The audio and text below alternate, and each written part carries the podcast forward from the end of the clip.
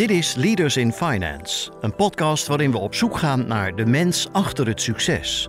We praten met leiders van nu en later over hun drijfveren, carrière en privéleven. Waarom? Omdat er meer gesproken moet worden in de financiële sector. We willen de partners van deze podcast hartelijk bedanken voor hun steun. Dat zijn Interim Valley, FG Lawyers, Odgers Berndson Executive Search en Roland Berger. In deze aflevering praten we met Marcel Zuidam, CEO van Nationale Nederlandenbank. De financiële vonk sprong bij hem al vroeg over toen hij op de middelbare school een beleggingswedstrijd won. Als hoofdprijs mochten we een dagje naar het hoofdkantoor van ING of NMB toen in, uh, in Amsterdam. En toen wist hij het zeker. Ondernemen leerde hij van zijn ouders, die een patisseriezaak hadden en waar hij zijn handen uit de mouwen moest steken. Ik bracht bestellingen rond, zomers uh, ijsjes scheppen, dus ik deed eigenlijk alles bedienen op het terras. Zijn positie als CEO kan soms eenzaam zijn, zegt hij. En daarom is het goed om af en toe kritiek te horen. En dan is feedback uit je team, of van je aandeelhouder, of van je leidinggevende, of van buitenstaanders uh, ontzettend belangrijk. Hij zegt soms tegen trainees: loop niet te snel in de pas. De gast in deze aflevering is Marcel Zuidam. Je gastheer Jeroen Broekema. Welkom bij een nieuwe aflevering van Leaders in Finance. Deze week met Marcel Zuidam, de CEO van Nationale Nederlanden Bank NV. Welkom Marcel. Dankjewel.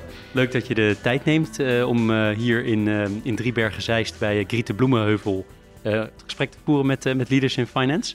Ik zal jou introduceren en dat doe ik altijd door eerst jouw naam te spellen. Dat is Marcel, M-A-R-C-E-L en Zuidam, Z-U-I-D-A-M. Zoals gezegd, de CEO van Nationale Nederlanden of NN Bank. Marcel werkt al zijn hele loopbaan in de financiële sector. In 1994 startte hij als management trainee bij ABN AMRO Bank, waar hij diverse managementfuncties bekleedde in corporate en retail banking, laatstelijk als CFRO van ABN AMRO Hypothekengroep. Na de afronding van de integratie met Fortis Bank Nederland stapte hij in 2012 over naar Kion Groep, een business process outsourcer op het gebied van hypotheekservicing, waar hij als directievoorzitter een succesvolle turnaround leidde. Daarna trad hij in dienst bij Deltaloid, waar hij als CEO verantwoordelijk werd voor de bankactiviteiten. Via de overname van Deltaloid trad hij in 2017 in dienst van Nationale Nederlanden, waar hij als Chief Transition Officer de integratie van beide banken leidde. Sinds twee jaar is hij dus, zoals gezegd, CEO van NN Bank. Marcel bekleedt diverse nevenfuncties daarnaast, waaronder lid van de Raad van Toezicht van hostelketen Stay OK. Hij studeerde bedrijfseconomie aan de Universiteit van Amsterdam, is 50 jaar en woont met zijn vrouw en twee kinderen in Hilversum. Zijn favoriete sporten, ook leuk om nog even te noemen, zijn mountainbiken, wielrennen, hardlopen en, als de situatie gezien corona en zo het toelaat, ook skiën. Nou, dan hebben we een beetje, of eigenlijk best wel een beeld van jou. Ik zou willen beginnen toch met NN Bank, om daar eens even een beeld van te krijgen. En ik vind zelf een prettige methode om langs de verschillende stakeholders te lopen. En misschien zou je willen beginnen uh, met de klanten. Wat voor soort klanten heeft NN Bank? Ja, dat doe ik graag. Nou, allereerst, NN Bank is een jonge bank. We bestaan uh, tien jaar, uh, sinds vorige, vorige maand. En als je kijkt naar onze klanten, ruim 1 miljoen dan zijn dat klanten die bij ons een hypotheek hebben, die bij ons sparen, die bij ons beleggen. En um, ja, die zijn de afgelopen tien jaar klant geworden. Het zij via onze autonome groei, het zij via de overnames van, uh, van Deltaloid en uh, Westland Utrecht Bank, hè, waar zij ooit klant geworden zijn. Vaak zijn het klanten die elders hè, een betaaldienstverlening hebben en die ons als tweede bank ernaast hebben. En um, aan de menskant, aan de collega-kant, de medewerkers, kan je daar een beeld bij geven? Ik heb gelezen dat er meer dan duizend zijn. En waar, waar zitten die ongeveer allemaal? Ja, we hebben zo'n uh, kleine uh, 1200 FTE uh, in dienst, 1200 eh, collega's. En die zijn verspreid over onze twee locaties. Al onze hypotheekactiviteiten zitten in Rotterdam. Uh, historisch zo uh, gegroeid. De overige activiteiten, dus de staven en het spaar- en beleggen activiteiten, zitten in Den Haag, in ons hoofdkantoor van Nationale Nederlanden. Ja, in aantallen ongeveer 400 uh, mensen in, in hypotheken en de overige 800 in Den Haag in de overige functies. Ik ga gewoon door mijn stakeholders. Ik kan er nog een paar bij, bij verzinnen. De aandeelhouders is natuurlijk de groep. Um, Klopt. Hoe, hoe werkt zoiets? Aan de ene kant ben je je eigen bank, aan de andere kant zit je in zo'n groep. Wat zijn daar de voor- en nadelen van? Ja, dat gaat eigenlijk best heel natuurlijk, vind ik. We hebben dezelfde merknaam waaronder we opereren, eh, samen met een aantal andere business units, een aantal andere collega's. En we proberen natuurlijk daar richting de klant één Nationaal Nederland propositie uh, neer te zetten, zodat de klant ons ook als één ervaart. Tegelijkertijd is het, is het zo, hè, we werken ook nauw samen, uh, commercieel dus, zoals ik net schetste. niet alleen richting retailklanten, maar ook samen met de levensverzekeraar, omdat zij beleggen in de hypotheken die wij, die wij in de markt zetten als NN-bank. Maar ook als aandeelhouder. En dat is best wel formeel geregeld. We hebben een eigen bankvergunning. En dat vereist ook dat wij een eigen bestuur hebben, een eigen raad van commissarissen. en dat we dus een vrij formele verhouding hebben met onze aandeelhouder. Maar dat werkt in de praktijk eigenlijk heel goed. Dat is gewoon een hele gezonde checks and balance. Hè. Um, of de aandeelhouder ook hè, tevreden is met de performance van een NN-bank. En of wij uh, ons thuis voelen bij deze aandeelhouder. En uh, nou, in de dagdagelijkse samenwerking gaat dat eigenlijk heel erg goed, kan ik zeggen. Ik heb dat eerder meegemaakt, hè, ook bij mijn vorige rol bij Deltloid was dat eigenlijk een uh, identieke situatie. En in de praktijk versterkt het elkaar. Ja, ik kan me voorstellen, tegelijkertijd zou ik ook denken dat um, je collega's bij de, bij de groep zijn in feite ook weer degene die de oversight houden als aandeelhouder. Is dat, zijn die dan, denk je, zitten die daar veel meer bovenop, omdat ze vaak veel meer informatie hebben dan misschien een reguliere aandeelhouder direct op de beurs? Dat valt eigenlijk wel mee. We zijn natuurlijk als bank binnen een grotere verzekeraar een, een, een specifieke activiteit. je ziet eigenlijk dat de oversight-functie minder op de bankaire activiteit is gericht en meer op de verzekeringsactiviteiten. Uh, dus ik vind die oversightsrol eigenlijk ook, uh, ook heel, heel goed en evenwichtig. En we hebben het over de dingen waar we het met elkaar over moeten hebben. En misschien nog een andere stakeholder, geen onbelangrijke, de samenleving. Een beetje een, een algemeen begrip. Maar hoe kijk je daarnaar? Ja, ik denk dat banken in het algemeen en dus ook Nationale Nederlanden Bank een steeds relevantere rol in de samenleving uh, speelt en kan spelen en ook moet spelen. Uh, ik denk dat daar op, op heel veel terreinen ook in de maatschappelijke opvattingen en de ontwikkelingen daar in de afgelopen jaren, dat daar een andere dynamiek is gekomen. Waardoor banken in het algemeen en, en ook dus, dus Nationale Nederlanden, zoals ik net zei, een, een, een, veel belangrijkere rol kunnen spelen dan dat we tot nu toe hebben gedaan. En dan denk je op allerlei terreinen. Hè. Dat gaat over schuldenproblematiek, dat gaat over uh, hè, gewoon je persoonlijke financiën, dat gaat over verduurzaming van de Nederlandse woningmarkt, of over het helpen van de verdien, bij de verdiencapaciteit van de Nederlandse economie in de toekomst, bijvoorbeeld op het gebied van digitalisering. Dus die maatschappelijke rol die, die zien we en die willen we ook nemen. Waar zie jij de, de belangrijkste veranderingen extern vandaan komen voor, voor NN Bank? Ik denk dat uh, heel veel veranderingen komen als gevolg van technologische ontwikkelingen en de mogelijkheden van, van digitalisering.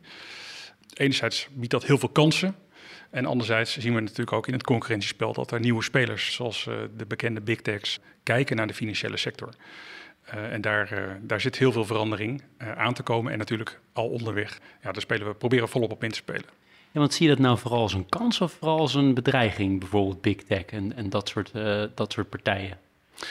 Ja, ik zie de samenwerking met fintechs nog uh, vooral als een kans. Hè. Je ziet dat wij uh, onze bank gebouwd hebben op platformen van, van derden. We werken samen met fintechs, als je ze zo wilt noemen, die ons helpen met hele moderne platformen. deze bank is voortgekomen uit uh, de fusie van Westland-Utrecht Bank, zoals ik al zei, uh, Deltloid Bank. En we hebben de afgelopen periode van integratie gebouwd en gebruikt om ons platform ook te vernieuwen. En er staat nu een bank met een state-of-the-art uh, platform, mede dankzij de technologie die onze technologiepartners ons brengen. dus dat is echt een kans om een snelle, winbare bank te kunnen zijn, zonder, zonder de legacy die veel concurrenten van ons hebben. Anderzijds is het natuurlijk zo dat uh, de komst van big techs, uh, dat dat wel degelijk een bedreiging, bedreiging kan zijn. Hè. We zien toch dat zij uh, in marktpockets opereren of willen gaan opereren, waar wij ook actief zijn. En zij staan onder een ander toezichtsregime of onder geen toezichtsregime. en af en toe levert dat wel uitdagingen op. En dat zijn ook wel bedreigingen die de komende jaren ook vanuit Europa op ons afzien komen. En daar moeten we ons echt tegen wapenen en op voorbereiden. Helder. Iets wat ik je ook nog wil vragen, ik weet niet je dat kan, kan delen, maar je was natuurlijk CEO bij Deltaloid, wordt dan overgenomen. Het is niet per se een gegeven dat je dan als CEO blijft zitten, denk ik. Of... Nee, dat heb je heel goed uh, gezien. Het was ook voor mij geen vanzelfsprekendheid om bij Nationaal Nederland in dienst te komen. Het was zo dat ik bij, uh, bij Deltaloid Bank in dienst ben gekomen Met natuurlijk afspraken over de ambitie van de bank en de groei van de bank. En uh, nou ja, al heel snel bleek dat Deloitte uitdagingen had om haar solvabiliteit in het levenbedrijf op orde te houden. En dat er dus de kapitalisatie van, uh, van het levenbedrijf prioriteit kreeg boven de bank. En eigenlijk had ik al uh, het voornemen om verder te gaan kijken dan Deltloid Bank, omdat mij duidelijk werd uh, hè, dat uh, de zaken waar ik voor binnenkwam, dat dat gewoon niet meer haalbaar was. En dat kan gebeuren. Hè. Even goede vrienden, daar had ik ook prima gesprekken over met de board. en juist op dat moment kwam de overname van, van Nationale Nederlanden Bank. En het was voor mij ook geen zelf, vanzelfsprekendheid om daar in dienst te komen. Maar goed, ik heb de hele goede gesprekken gevoerd met het management, met David Knibbe. En dat heeft mij heel veel vertrouwen gegeven dat is ook de reden, mede de reden dat ik aan boord ben gekomen als Chief Transition Officer. Uh, waarbij ik uh, twee jaar lang de beide banken heb geïntegreerd. Dat was ook een mooie afgebakende rol, waarvan we van tevoren wisten dat is een tijdelijke rol. Op die manier konden we ook aan elkaar winnen. En konden we kijken van ja, past, past Marshall Zuidam bij Nationale Nederlanden en, en andersom. En twee jaar later, begin 2019, hebben we dat tegen elkaar gezegd. God, dit past eigenlijk heel goed. Dit voelt heel goed van beide kanten. En toen heb ik het stokje van mijn voorganger uh, overgenomen als, als, CEO van NN Bank. En uh, ja, tot de dag van vandaag met ontzettend veel plezier. Ja, mooi, want het is eigenlijk een soort testopdracht geweest. En voor jou een testmoment om te kijken of je het uh, vond passen. Het ook best wel stoer, om het zo te zeggen, van een nieuwe partij. Want het is natuurlijk heel veel gemakkelijk om gewoon je eigen mensen erop te zetten... die al 30 jaar bij, bij NN werkten. Hup, nieuwe CEO erop. Ja, Nee, dat is absoluut het geval. Hè. Dus mijn voorganger uh, heeft het ook ontzettend goed gedaan. En wat ik net zei, de bank die we vandaag hebben staan, is, uh, is ook voor een heel belangrijk deel aan hem en het vorige managementteam uh, te danken. Dat is ook het gesprek wat ik heb gevoerd destijds. Hè. Van joh, ik ben de onderliggende partij, ik weet hoe het gaat. Mijn, mijn evenknie doet het heel goed, dus zit je op mij te wachten. En toch is daar iets heel positiefs uitgekomen. En ja, daarvoor verdient Nationale Landen heel veel credits. Misschien is die bescheidenheid heeft misschien wel een belangrijke rol gespeeld. Wie weet. Wie zal het zeggen? ik zie je knikken of niet knikken, ik weet niet.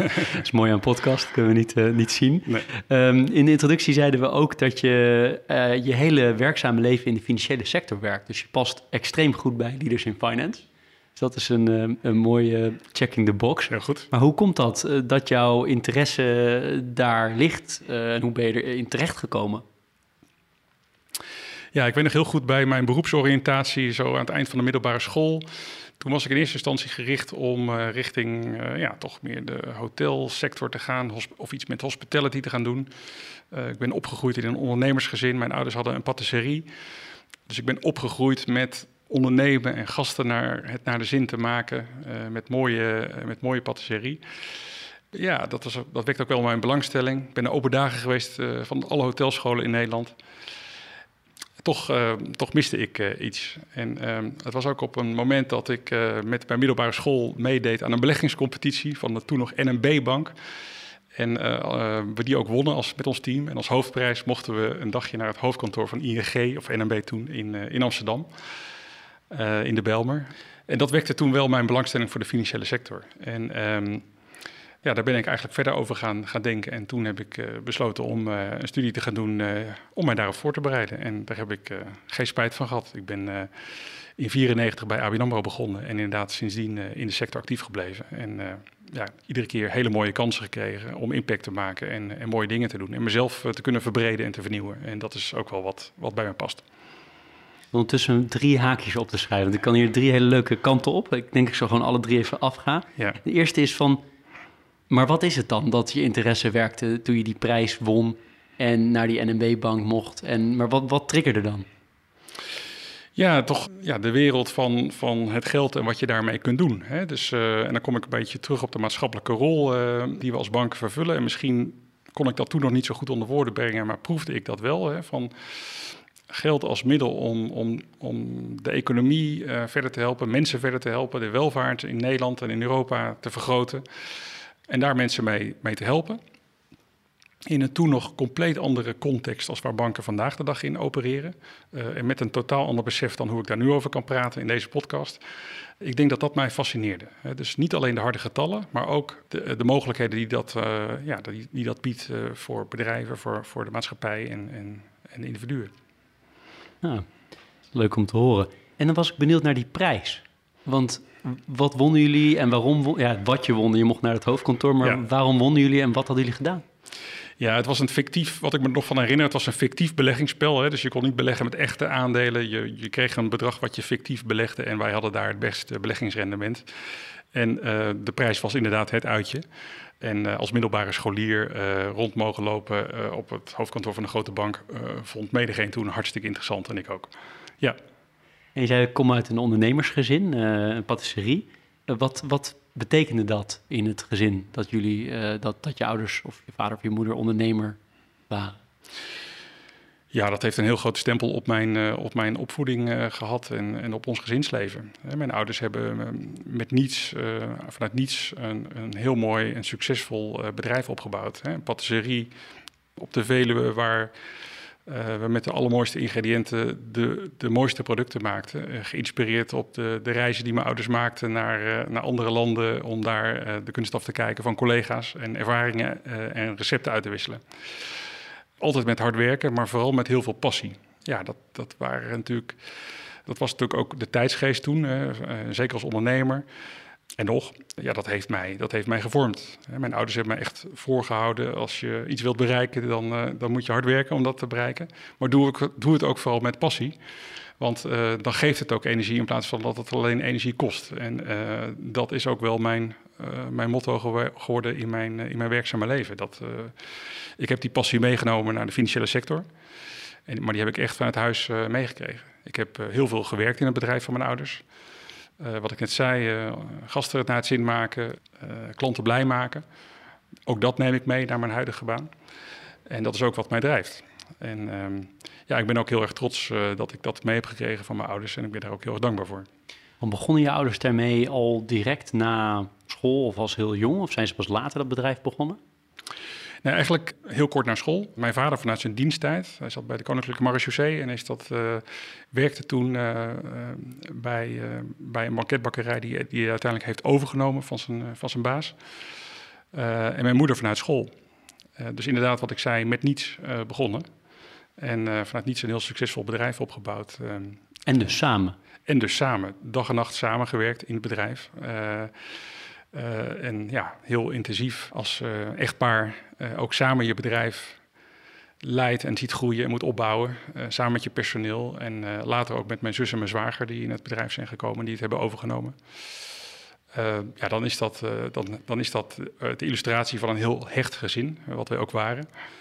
Ja, ook dat heb ik vanuit huis meegekregen. heb je ooit gedacht het over te nemen? Dat jezelf, andere familie heeft het wel overgenomen, maar jij zelf? Nee, ik heb eigenlijk nooit die ambitie gehad. Nee, wel, uh, wel de, de hospitality in, maar niet om het bedrijf over te nemen. Nee. Ja, want uh, dat vind ik toch wel interessant, hospitality in. Uh, wat... Ja, dus bijvoorbeeld in, in, de, in de hotel, hotellerie sector of in restaurants, een managementpositie. Dat was ooit waar ik, hè, toen ik voor mijn beroepskeuze stond, wat ik wel heb overwogen. Waar ik uiteindelijk een andere kant ben opgegaan. Maar ik merk nog steeds dat door mijn achtergrond dat als ik bij een hotel binnenloop of een restaurant altijd met de blik rondkijk van klopt het hier? Als ware ik, uh, als ware ik de manager, ja. Ja, want je zit nu bij, bij, de, bij de STOK, de, de, de nieuwe naam van de Jeugdberg, volgens mij, als ik me goed herinner, ja. mijn jeugd. Um, speelt, is daar ook een link dan? Ja, dat zie je goed. Ik denk, uh, toen ik daarvoor gevraagd werd, dacht ik van... hé, hey, dit is uh, echt iets voor mij. Hier is de cirkel uh, wel rond. Om, en wat leuk om een keer als toezichthouder betrokken te zijn bij zo'n soort onderneming... waar gastvrijheid de core business is. En uh, ja, dat doe ik nu al bijna acht jaar. Ik, ik, zit bijna aan het einde van mijn tweede termijn. Dus dit jaar moet ik afscheid gaan nemen tot mijn grote spijt. Maar dat vond ik echt heel erg verrijkend om te doen. Om, uh, om toch ook op die manier ehm, betrokken te zijn bij deze sector. Ben je ook gast wel eens? Ik ben heel vaak gast. Ja. Ik ben eh, net in de meivakantie naar de net heel mooi verbouwde STOK in Terschelling geweest. En afgelopen weekend heb ik zelfs nog in het hostel in Rotterdam geslapen met mijn zoon. Want daar is net de Marinierskamer in gebruik genomen waar samen met het Mariniersmuseum in, in Rotterdam een hele mooie samenwerking is gestart. Oh, dat is grappig. En ze kunnen wel een extra nachtje gebruiken in deze coronatijd. Dus ik, heb het, ik heb het volledige pakket genomen. Wat leuk, wat ja. leuk om te horen. En ben je nou daar ook vooral financieel betrokken als toezichthouder? Of ben je Allround. Ja, dat is wel mijn portefeuille. Hè. Dus we hebben niet een formele portefeuilleverdeling in die Raad van Toezicht. Uh, financiën is wel eigenlijk de, de, de, portefeuille waar ik samen met een collega hè, in de financiële commissie bij betrokken ben. Meest oké. En ook in de aanpalende stichting, uh, want het zijn twee stichtingen eigenlijk, waar ook uh, de stichting waar uh, eigenlijk de hostels zelf, het vastgoed in zit. Daar ben ik voorzitter van. en als zodanig ben ik tussen die twee stichtingen, heb ik de linking pin functie eigenlijk. Wat, nou, het loopt straks af. Wat lijkt je nog meer leuke nevenfuncties? In welke hoeken ook weer in deze hoek van de hospitality of hele andere dingen? Ik ga inderdaad wat anders zoeken. Uh, op dit moment is het zo dat ik uh, best wel veel aandacht uh, voor mijn baan nodig heb, maar er past inderdaad nog iets bij. Ja, ik denk dat het een, een andere nevenfunctie moet zijn met een andere maatschappelijke relevantie. En daar ben ik, daar ben ik nog zoeken in. We hebben het al even gehad over hoe je in die financiële sector terecht bent gekomen. Dan begin je bij, bij ABN AMRO. Hoe was dat in die tijd? Is het heel anders dan nu? Als jij nu starters ziet bij, bij jouw bank en hoe jij startte bij, bij ABN AMRO destijds? Ja. ja, dat was absoluut onvergelijkbaar dus uh, ik kwam binnen bij ABN AMRO in 1994, een paar jaar na de fusie tussen ABN en AMRO. Um, in nog net niet ieder gesprek kwam dat aan de orde, van, uh, van welke bloedgroep uh, ben jij? En het was denk ik veel traditioneler dan het nu is. Ik denk dat de banken van vandaag veel vooruitstrevender zijn, veel vernieuwender, veel meer inzetten op digitalisering en IT.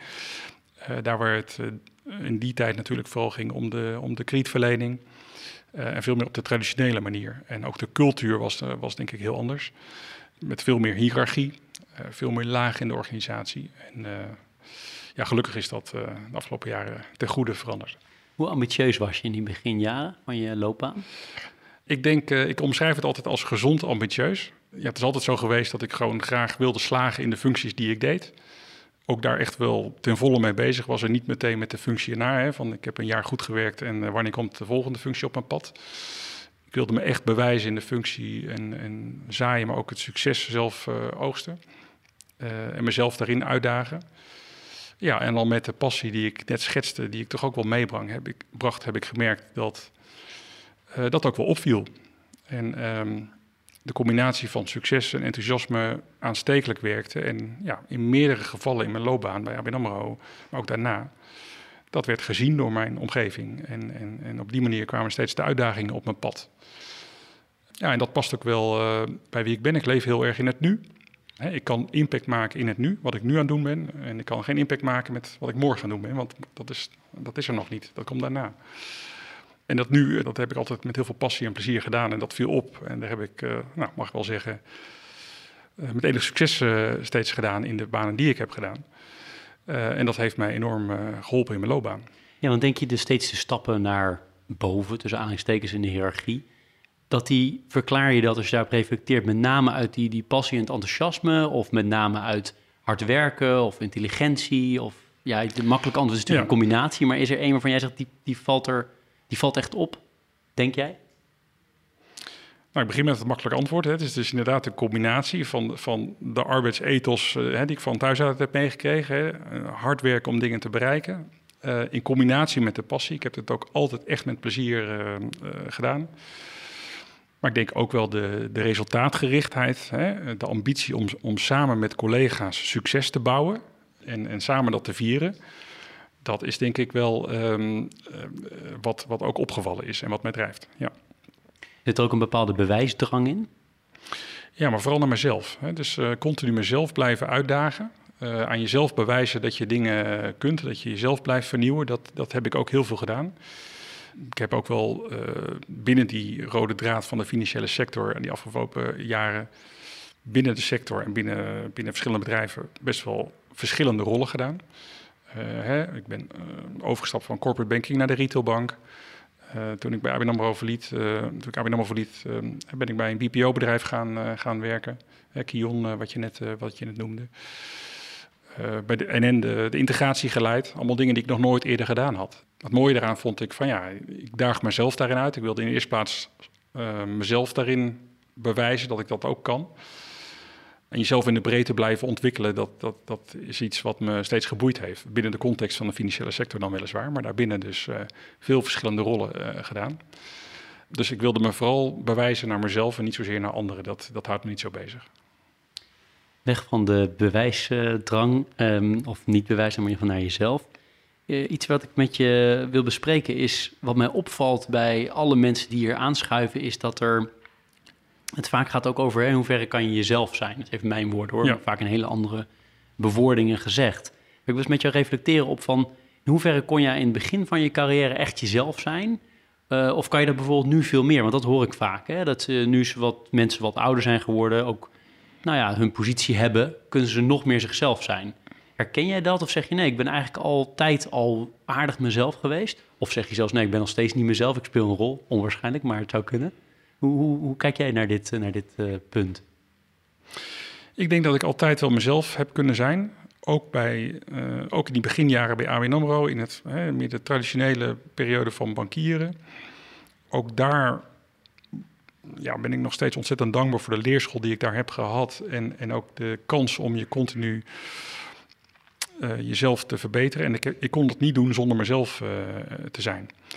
De traineeships van ABN AMRO die, die waren en die zijn nog steeds uitstekend. En, en ja, dan krijg je dat ook echt mee. Uh, zelfs in die bank, hè, die in, in die tijd ook nog een heel ander imago had.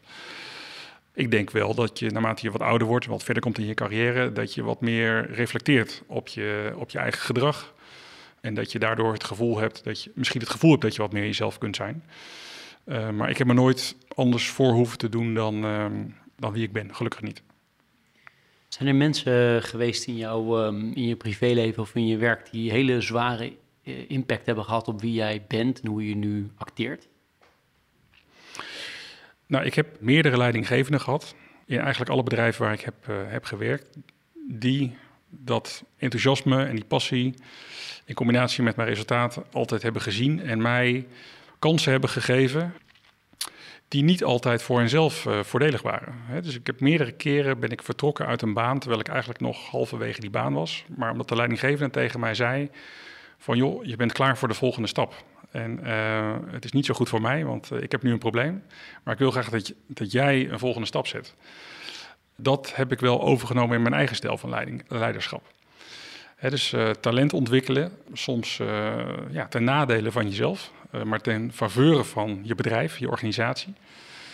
Ja, daar, dat heb ik echt overgenomen en daar heb ik, dat heb ik aan een aantal mensen in mijn loopbaan te danken. En, en ik heb nog met een flink aantal van hen ook nog heel vaak contact. Ja, sommigen zijn echt vrienden, hele goede vrienden geworden.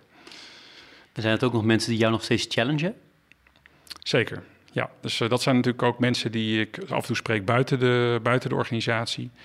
Die me af en toe een spiegel voorhouden. Ja, dan is het ook prettig om, uh, om dat te kunnen doen met iemand van buiten je eigen organisatie. Heb je ook een voorbeeld van wat je in die spiegel, wat ze je willen, willen laten zien in die spiegel? Of? Ja, dat gaat toch wel vooral over blijf je jezelf vernieuwen. He, je komt toch in een fase van je loopbaan dat ja, de valkuil kan ontstaan. Dat je dat niet meer doet omdat je op een bepaalde positie uh, zit. Terwijl je natuurlijk eigenlijk juist in de rol zit waar je de meeste impact hebt uh, tot nu toe in je loopbaan. En je de verantwoordelijkheid hebt om je bedrijf uh, klaar te maken voor de volgende stap en voor je opvolger. En uh, dat krijg ik wel regelmatig mee. En gelukkig ook van collega's binnen het bedrijf. Um, hè, dus die challenge is zowel intern als extern. En ja, daar ben ik alleen maar heel blij mee. Want ik denk dat je. Uh, ja, de CEO-rol is soms ook een rol waar je op momenten eenzaam bent. En dan is feedback uit je team, of van je aandeelhouder, of van je leidinggevende, of van buitenstaanders ontzettend belangrijk. Ja. Nou, want jezelf blijven vernieuwen is natuurlijk voor iedereen belangrijk. en misschien nog wel meer inderdaad, in, nog, nog meer in die positie als eindverantwoordelijke. En dat roept bij mij ook de vraag op van, wat zijn nou methodes om dat te doen? Hoe doe je dat? Ik ben niet zo'n managementboekenlezer, maar uh, ik haal wel inspiratie uit gesprekken uh, met collega's. Uh, nou, ik vertelde voordat we de microfoon aanzetten ook wel podcasts luisteren. Ik ben heel selectief in het bezoeken van seminars. Ik, ik, kom daar toch vaak teleurgesteld van terug, omdat ik de kwaliteit toch te wensen vind overlaten. Dus, maar sommige seminars. Hè, dus ik zeg tegen 9 van de 10 nee, maar die ene die springt er dan vaak wel uit. Dus het is toch wel dat extern ophalen met, met externe uh, stakeholders, sprekers. Uh, natuurlijk de marktontwikkelingen volgen. Hè, dus uh, het is natuurlijk bij uitstek onze rol, mijn rol als CEO, om, om de ontwikkelingen in de buitenwereld, in de maatschappij te lezen en die te vertalen naar, naar NN. Maar ook heel veel met, met, met collega-bestuurders spreken. Ik ben sinds een half jaar lid van het bestuur van de NVB. En uh, ja, daar spreek je ook met collega's over de gemeenschappelijke uh, maatschappelijke thema's die ons bezighouden en de uitdagingen waar we als sector voor staan. En dat is echt verrijkend. Een van de belangrijke rollen van de CEO is ook uh, hiring. je hebt natuurlijk ongelooflijk veel mensen aangenomen in al die verschillende leidinggevende rollen. Waar let jij met name op? Er zijn natuurlijk heel veel dingen waar je op let, maar wat zijn nou jouw 1, 2 of 3 belangrijkste dingen waar jij uh, op, op hired? Ja. Ja, er zijn een paar dingen. Ik kijk naar de teamsamenstelling. Hè, dus wat voegt iemand toe aan het team? Uh, ik ik ben een, echt een believer van pluriforme teams, van mensen die elkaar aanvullen. En dan heb ik het niet alleen over over gedrag, maar uiteraard ook over diversiteit. Ik ben heel erg trots op dat we een managementteam binnen de bank hebben, waarbij een heel groot deel van het team uit vrouwen bestaat. En ik ben er ook echt van overtuigd dat dat ons helpt om betere besluiten te nemen. En dat heb ik eigenlijk ook in alle MT's waar ik gewerkt, gewerkt heb of leiding aan heb gegeven, heb ik dat steeds zo ervaren en ook kunnen beïnvloeden. En als je dan kijkt naar de personen die ik aanneem, ja, dan zie je vaak wel aan de ogen hoe iemand in de wedstrijd zit. Ik, ik zoek mensen die het maximale uit zichzelf willen halen ten dienste van het bedrijf. En die een bepaalde passie uitstralen. En ja, die kunnen helpen om dat bedrijfsonderdeel de volgende fase in te helpen. En dat moet ook een goede combinatie zijn van visie, maar ook executiekracht. dus we hebben, niet, we hebben niets aan alleen maar denkers die mooie plannen kunnen maken. Ze moeten ook uitgevoerd worden. Uh, dus het moet ook een goede mix zijn in, uh, in mensen die visie meebrengen, maar ook executiekracht. En natuurlijk uh, die ook hun eigen teams op een goede manier kunnen meenemen, kunnen motiveren, inspireren en enthousiasmeren. Nou, dat is best een verlanglijstje. dat vind je niet in ieder persoon altijd. En daarom is het mooi dat je in een team samenwerkt waar je als team elkaar daarin kunt, kunt aanvullen. Ja, want uh, een van de vorige gasten, Annette Mosman, uh, CEO van de APG, die zei ook iets in de trant van... ik neem ook wel, ik moet ook mensen hebben waar ik pukkels van krijg. Ja. En toen dacht ik van, ja, ik vind het heel mooi hè, dat je het zegt. Um, ik dacht ook van, ja, dat is ook wel waar. Tegelijkertijd dacht ik, ik weet niet of ik dat snel zou doen. Want ik wil ook, moet ook niet te veel irritatie hebben. Hoe kijk jij ernaar? Ik kan daar niet tegen. Dus uh, ik moet mensen hebben, wel mensen hebben die met de stroom meeroeien. Maar dat kunnen dus ook mensen zijn die echt af en toe even die, die vervelende vragen stellen. Maar waarbij uh, in de dagdagelijkse samenwerking moet je wel het gevoel hebben dat het iemand is die met de stroom meeroeit. En die in grote lijnen het eens is met de richting waar je als team ingaat. maar wat ik wel heel belangrijk vind is inderdaad dat je mensen in het team hebt die af en toe die vervelende vraag stellen. Maar dat moet niet dominant worden. Niet non-stop. Nee, nee, nee daar, kan ik, daar kan ik niet tegen. Nee. Zijn er momenten geweest in jouw, um, in jouw privéleven of je zakelijk leven die heel cruciaal geweest zijn voor je, die echt heel bepalend geweest ja. zijn? Ik noem daar mijn overstap naar Kiel. Eh, dat was toen aan het eind van de kredietcrisis, aan het eind van de fusie en de samenvoeging van uh, Fortis Bank Nederland met ABN AMRO. Ik had toen uh, eh, 17 jaar gewerkt bij ABN AMRO, zes prachtige functies gedaan, iedere keer hele mooie uitdagingen. Maar dat was het moment dat ik uh, uit eigen beweging uh, weggegaan ben bij ABN AMRO. Heel dankbaar weggegaan ben bij ABN AMRO. Uh, omdat ik vond dat ik toe was aan een volgende stap in mijn leiderschap, in mijn impact. En ik dat niet binnen ABN AMRO vond. Ik was in die zin... Mijn laatste rol bij ABN AMRO Hypothekengroep was mijn eerste rol als, als statutair directeur in, in, in, directie van een dochteronderneming van een bank. En dan heb je een bepaalde vrijheid, ruimte voor ondernemerschap, verantwoordelijkheid. En ik merkte aan mezelf dat ik daar niet meer op wilde inleveren. Dus voor mij geen andere functie meer uh, waar ik daar concessies aan moest doen. En toen heb ik bedacht van ja, dan is het ook goed als je de bakens verzet en een keer bij een ander bedrijf gaat werken. En ik heb toen vrij bewust uh, gezocht naar een wat kleiner bedrijf waar je meer op jezelf bent aangewezen. Want ja, ABN AMRO was natuurlijk ook een veilige omgeving, hè? Ook, in, ook in tijden van, van crisis, kredietcrisis waar altijd wel voor een moeilijke vraag een afdeling is die je helpt bij de antwoorden. En ik zocht eigenlijk een omgeving waar dat niet zo was. En uh, ik denk de, de rol bij Kion, waar ik uh, 2,5 jaar directievoorzitter ben geweest, heeft mij dat gebracht. Um, uh, echt een baan waar ik ondernemer moest zijn, kon zijn. Op cruciale momenten ook echt even op mezelf aangewezen was. Ja, dat is een ervaring die ik niet had willen missen. Ik heb daar relatief kort gewerkt, maar 2,5 jaar, maar met ongelooflijk veel plezier. Totdat de volgende uitdaging op mijn pad kwam. En, uh, maar het heeft me enorm verrijkt en versterkt in mijn leiderschap. En ja, mijn zelfvertrouwen nog verder vergroot. Dat ik, dat ik verder kan en me nog meer kon uitdagen in, in zwaardere vervolgfuncties. Dat is een cruciaal moment geweest ja. in, uh, in je zakelijke loopbaan en in privé. Heb je ook dat soort momenten die heel cruciaal geweest zijn? Wat ik net zei, ik kom uit een redelijk beschermde omgeving op de Veluwe. Toen ik ging studeren, ging ik in Amsterdam wonen. Hele andere omgeving, op jezelf gaan wonen. Dus uh, ja, wat je typisch natuurlijk ziet, hè, de, je vorming als student. Uh, in Amsterdam uh, op eigen benen staan, uh, voor jezelf opkomen in de grote stad. dus dat is denk ik heel vormend geweest, maar dat is denk ik niet anders dan, dan bij heel veel andere mensen die gaan studeren en het huis uit gaan. Ik denk ja, verder de, de, de geboorte van je kinderen. Hè? Dus ik, ik was iemand die toch wel heel veel passie had voor zijn werk en daar uh, heel veel uren in, uh, in kon steken. Uh, en dat doe ik nog steeds. Maar mijn kinderen hebben me geholpen om me veel beter te relativeren. En ik denk dat ik daardoor een leukere, leukere collega ook ben geworden. Ja. Waar ben je het meest trots op? Oei, dat is een moeilijke vraag. Ik denk dat ik misschien op twee dingen dat ik toch in staat ben om een druk zakelijk leven uh, op een hele goede, natuurlijke manier te combineren met mijn privéleven. En niet alleen dankzij corona. Hè. Ook al daarvoor had ik dat gevoel dat we met mijn vrouw en mijn kinderen daar gewoon heel goed evenwicht in hebben gevonden. En zakelijk gezien ben ik trots op ja, dat ik vind dat ik uh, mijn talenten heb benut. En, uh, en uit mijn talenten heb gehaald wat ik eruit wilde halen. En uh, dat is ook ja, wat ik aangaf, hè, wat ik vanuit huis heb meegekregen. Maximaal uit je loopbaan halen. Dat is ook wat ik trainees meegeef die bij ons binnenkomen. Ja, die, die mogelijkheden zijn er gewoon. En ja, de baan die ik nu heb, daar mag ik alleen maar dankbaar voor zijn dat ik dat mag doen. En dat anderen mij dat vertrouwen hebben gegeven.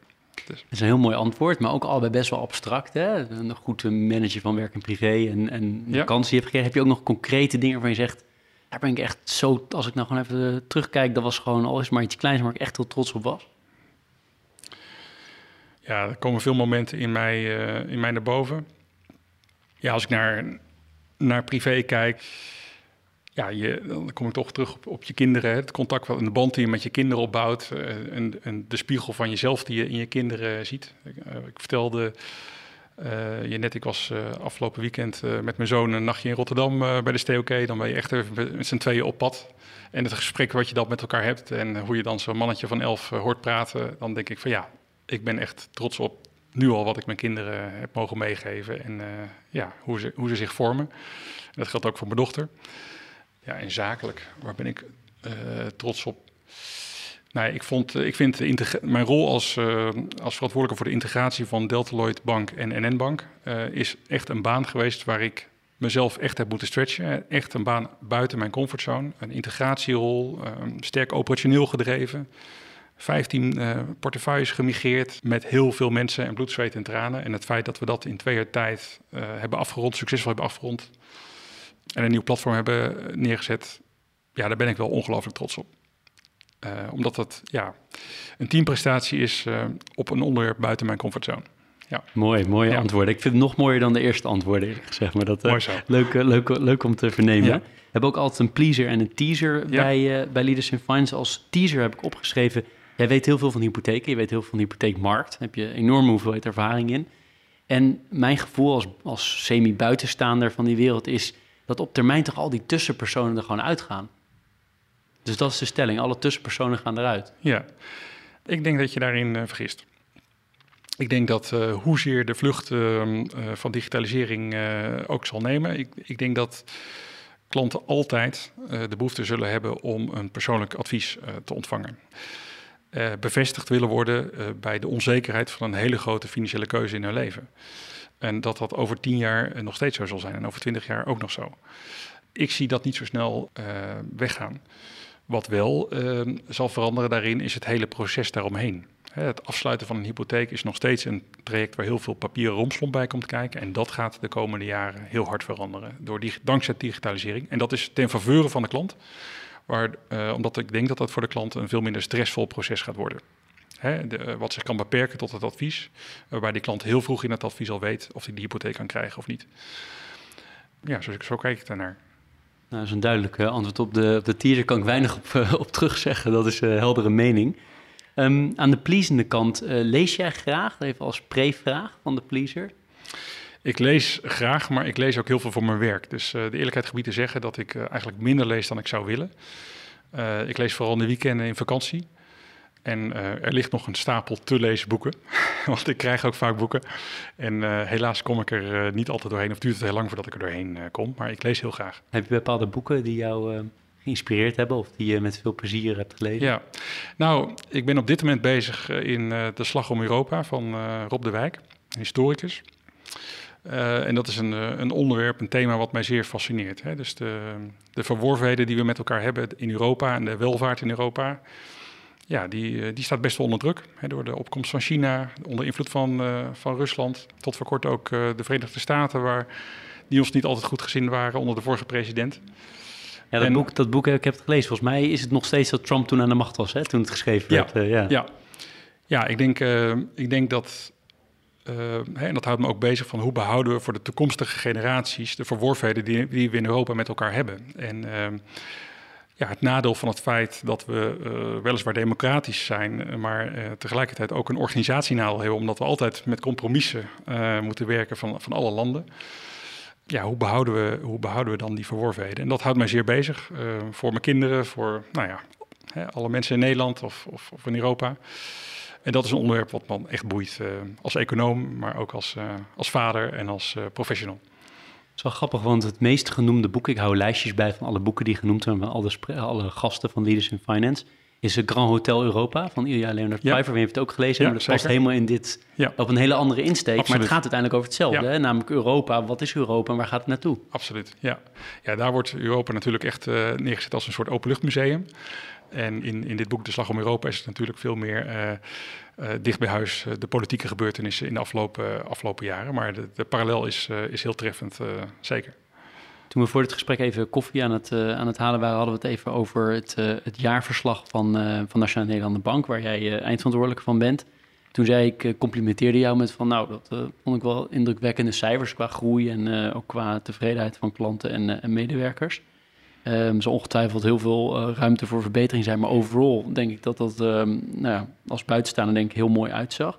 Wat is de ambitie? Waar, gaat uh, NN Bank naartoe? Ja. Ja, wij managen groei met de bank. En dat is, dat, is, uh, dat is heel lekker werken, dat is heel fijn. Dat doen we met heel veel goede collega's. Onze ambitie is om, om relevanter te worden voor onze klanten. We zijn vandaag natuurlijk vooral bekend als een, een relevante hypotheek- en spaarbank met relevante marktaandelen. Maar gezien de maatschappelijke rol die wij als bank uh, voor ons zien en de rol die ik voor NN Bank uh, zie, uh, willen wij relevanter worden voor onze klanten rondom belangrijke momenten in hun leven. En we denken dat data en technologie ehm, ons daartoe in staat stelt, veel makkelijker in staat stelt. Eh, en dat we op basis van transactiedata, klantdata, als de klant dat wil, hè, dat is heel duidelijk, dat we klanten veel beter kunnen helpen, gerichter kunnen helpen op belangrijke momenten in hun leven. Dat sluit heel erg aan bij onze nieuwe purpose van NN Groep. Waarin we ook heel erg die maatschappelijke rol uh, uh, duiden. En uh, daar zie ik echt nog enorme groeikansen voor, voor de bank. En betekent dat dat de groei die best wel onstuimig is, dat die gewoon doorzet en dat je uiteindelijk een van de, misschien wel de grootste, bijvoorbeeld hypotheekbank van Nederland wordt? Nou, dat zie ik niet zo snel gebeuren tussen de grootbanken die we in Nederland hebben. Maar uh, ik denk wel dat we verder kunnen groeien en in relevantie kunnen, kunnen groeien. En ja, onstuimig. Kijk, natuurlijk hebben wij ook last van het lage renteklimaat, de lastendruk, de regeldruk. Dus dat zijn ook echt uh, zaken die, die ons, uh, ons raken. maar we hebben ook een aantal dingen niet. Dus we hebben geen kantorennet. we hebben niet de problemen rondom witwassen die een aantal collega's helaas hebben de, de verliezen op de zakelijke boeken als gevolg van de coronacrisis. Dus we kunnen ons richten op het continu verbeteren van onze klantbediening voor onze particuliere klanten, want dat is ons businessmodel. En daarnaast beheren wij ook uh, de hypotheekportefeuilles voor andere groepsonderdelen en voor externe institutionele beleggers. En ook dat is een relevant aandeel van onze bank. Dus we hebben een hybride businessmodel, zoals we dat noemen. We hebben een retailbank met een, met een rentebedrijf en een retailklantenbedrijf. Maar we hebben ook een business-to-business bedrijf, wat zich richt op het beheren van externe portefeuilles, uh, dan wel interne portefeuilles van collega-onderdelen. En uh, ja, dat maakt zo'n 30% van onze baten uit. En dat is, uh, dat is een gezonde verhouding met de rentebaten. En dat helpt ons ook om, om succesvol en rendabel te, te blijven.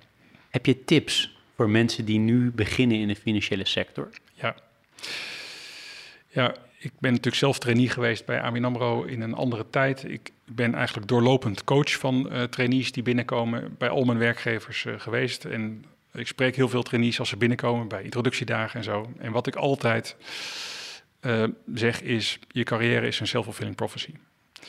Ik zie ook nu nog steeds, ondanks de veranderende tijdgeest, veel trainees binnenkomen die zich heel snel conformeren aan de smell of the place en, en, en in de pas willen lopen. En ik daag ze eigenlijk uit om dat niet te doen. Uh, zich gewoon uit te spreken, want we hebben hen nodig en hen manier, hun manier van denken om uh, ons bedrijf de volgende fase in te helpen. En wij moeten naar hen luisteren in plaats van andersom. Um, dus we nodigen trainees uit, ik nodig trainees uit om zich uit te spreken, af en toe even ons tegen de schenen te schoppen. En ook open te zijn over hun eigen ambities. En uh, net als ik heb gedaan, roepen dat je het maximale uit je carrière wilt halen. En ook af en toe roepen wat je later wil worden als je groot bent. Want je omgeving stelt zich daarop in. Dan helpt je omgeving jou ook om je uit te dagen om het maximaal uit jezelf te halen. Van hé, hey, je zei toch dat je dit en dat wilde worden? Nou, ik zie dat nog niet dit en dat gedrag. Ja, ik merk dat dat aanslaat uh, en dat mensen daarvoor vaak terugkomen om, uh, om toch daar eens eventjes over door te praten. Dat is wel leuk om te horen. Ik vind het mooi hoe je dat zegt, uh, conformeren aan de smell of the place. Ja. Dat je dat niet te veel wil. Dat vind ik wel nee. mooi. Nee. Heb je ook wel eens mensen die een dag met de CEO mogen meelopen uit je organisatie? Ja, binnen de organisatie en, en binnenkort ook weer met iemand daarbuiten, een, een scholier... Uh, met een uitwisseling uh, traject met een VMBO-school in het kader van een landelijk initiatief. Dus oh, wow. uh, ja, leuk. dat is, dat is ook heel erg leuk om te doen. Ja. Leuk. leuk en leerzaam ook voor mij. Ja, ik kan me voorstellen. Ja, ja nee, leuk, leuk dat je dat doet. Ik weet zelf dat ik bij ABN AMRO helemaal in het begin van mijn loopbaan een dag mocht meelopen met een RVB-lid. En toch dat heel erg is binnengekomen en heel veel dingen daaruit meegenomen. Ja. Terwijl het voor zo'n RVB-lid, ja, het was iemand die even meeliep. Maar voor iemand die dat mag doen, het kan een enorme impact hebben. Ja. ja. Leuk. Ik vond het interessant dat je eerder zei: um, Ik ben trots op hoe ik werk en privé gemanaged heb. Dat hoor ik niet vaak. Ik hoor meestal, oeh, ik, uh, zeker in het begin van mijn carrière, nu, de kinderen wat ouder zijn, is vaak het antwoord: kan ik het beter combineren? Maar zeker in het begin heb ik toch echt wel veel te veel gewerkt. Te veel, hè? Tussen um, en was ik er niet altijd thuis. Maar bij jou was, heb je dat altijd blijkbaar goed kunnen combineren. Ja, dus ja. vind je zelf, moet ook nog vind kind, ik zelf, en je, en je partner maar, vragen. Maar... Krijg, ik, nee, krijg ik ook wel terug vanuit huis, zeker. Dus uh, goed dat je dat toch even checkt. Ja, dat kan ik, dat kan ik toch wel zeggen. Ik, ik vind niet dat ik daarin tekort schiet. Ik denk dat ik daar altijd een goede balans in heb, uh, heb gevonden. Het heeft misschien ook te maken dat ik uit hoofde van mijn functies nooit enorm veel heb moeten reizen. Dat zie ik toch ook wel in mijn omgeving heel veel gebeuren. Dat heeft nooit, is nooit onderdeel geweest van mijn functies die ik heb gedaan. Dus het gezinsleven kon altijd wel doorgaan. Heb je daar tips voor, mensen? Los van niet een baan zoeken waarbij je veel moet reizen?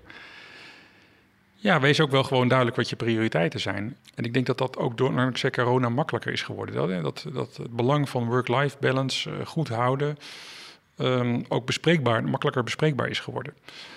Dus spreek gewoon uit als het even niet, niet werkt thuis. En um, dat is oké. En um, ik merk dat dat mensen heel veel vertrouwen geeft om, uh, om daar ook open over te zijn. En ja, dat houdt ook in dat je daar zelf het goede voorbeeld in, uh, in, in moet geven. Dus ik, ik ben ook gewoon heel erg open dat ik zeg, joh, vandaag komt het even niet uit, want ik heb uh, een tien minuten gesprek op school. Of ik heb vandaag afgesproken dat ik mijn, mijn zoon even help bij zijn huiswerk. En dat dat gewoon heel normaal is, ook voor een directeur. En daar heb je ook een voorbeeldrol in. En dat probeer ik ook uit te stralen. Gezien de, de introductie waarin ik noemde uh, dat jij aan mountainbiken, wielrennen, hardlopen en uh, ook nog skiën doet. Dat is, klinkt zeer sportief allemaal. Is dat ook dus de methode waarop jij fysiek en mentaal fit blijft? Veel sporten? Ja, ik denk uh, ik ben niet een uh, enorm sportief persoon. Hè, dus, um, nou, dat zou je wel denken als je deze. Ja, ik doe, ik doe veel sporten, maar als je kijkt naar de frequentie, dan is dat uh, allemaal wel uh, normaal binnen de perk. Ik zit niet iedere dag op de fiets of zo. Maar ik ben wel heel bewust bezig om, om fit te blijven. En ik heb heel veel jaren gemountainbiked. En sinds corona heb ik daar, is daar een racefiets bijgekomen om wat meer afwisseling te hebben. En ik ben daar wel bewuster mee omgegaan. Hè. Dus ik loop iedere dag. Um, ben ik gaan doen sinds dat ik thuis werk. Ik eet inderdaad bewust, uh, bewuster dan wat ik deed. Uh, ik sport meer dan wat ik deed. En ik merk dat ik me daar uh, enorm fit bij voel. En ja, ik vind dat ook belangrijk. Ik vind ook dat ik als CEO achter het scherm um, energie moet uitstralen richting mijn team. want als ik dat niet doe, ja, dan, dan vind ik dat ik daar echt een verkeerd voorbeeld geef. Dus ik, ik, ik vind ook dat ik het moet doen, maar ik voel me er ook goed bij en ik doe het ook, doe het ook graag. Ja. En heb je nog andere manieren om jezelf ook mentaal fit te houden? Scherp te blijven? Ja, ik denk dat dat toch wel die work-life balance is die ik net, uh, net zei. Dus ook echt wel uh, afstand nemen van je werk uh, in de weekenden.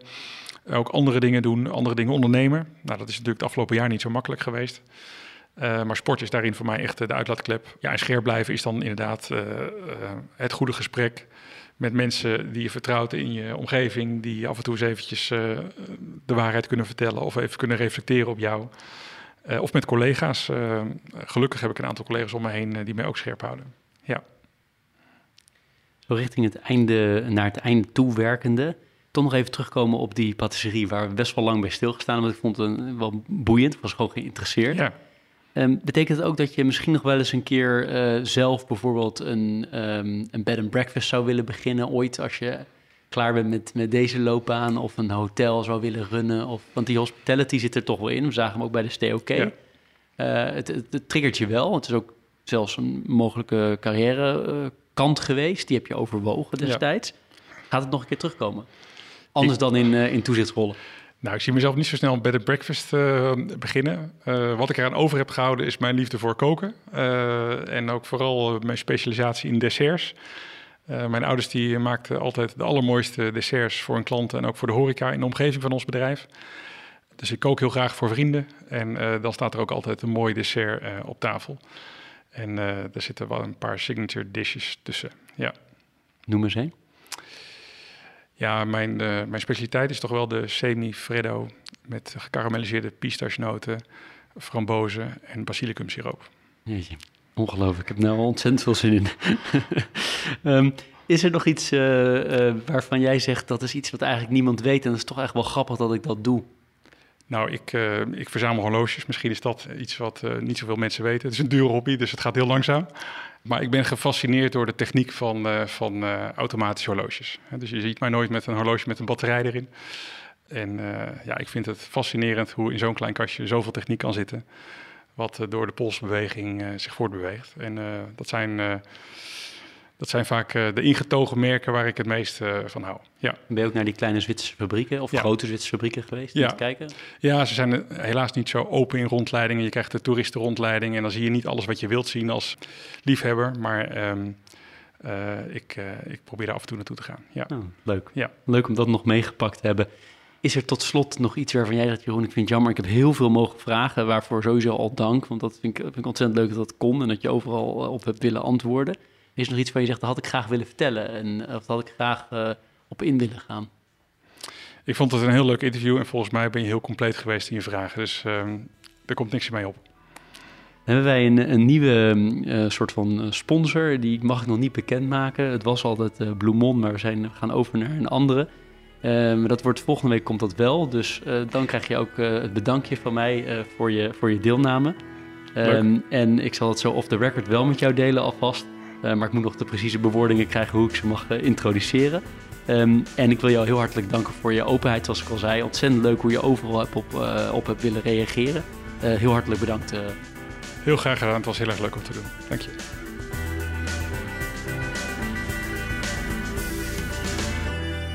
Dit was Leaders in Finance. We hopen dat je deze aflevering met veel plezier hebt beluisterd. We stellen je feedback erg op prijs. Wat houdt je bezig en over wie wil je meer horen? Laat het weten via een Apple of Google review. Dat kan ook via de sociale media kanalen of direct via een e-mail. We kunnen het enorm waarderen als je dat doet. Tot slot danken we onze partners voor hun steun. Dat zijn Interim Valley, FG Lawyers, Odgers Berndsen Executive Search en Roland Berger.